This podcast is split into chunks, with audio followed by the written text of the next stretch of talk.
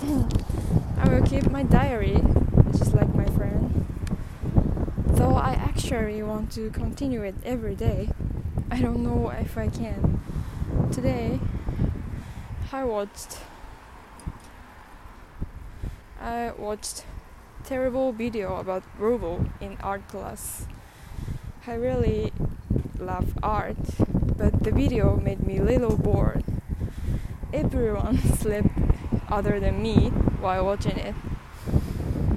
All the videos my teacher has are old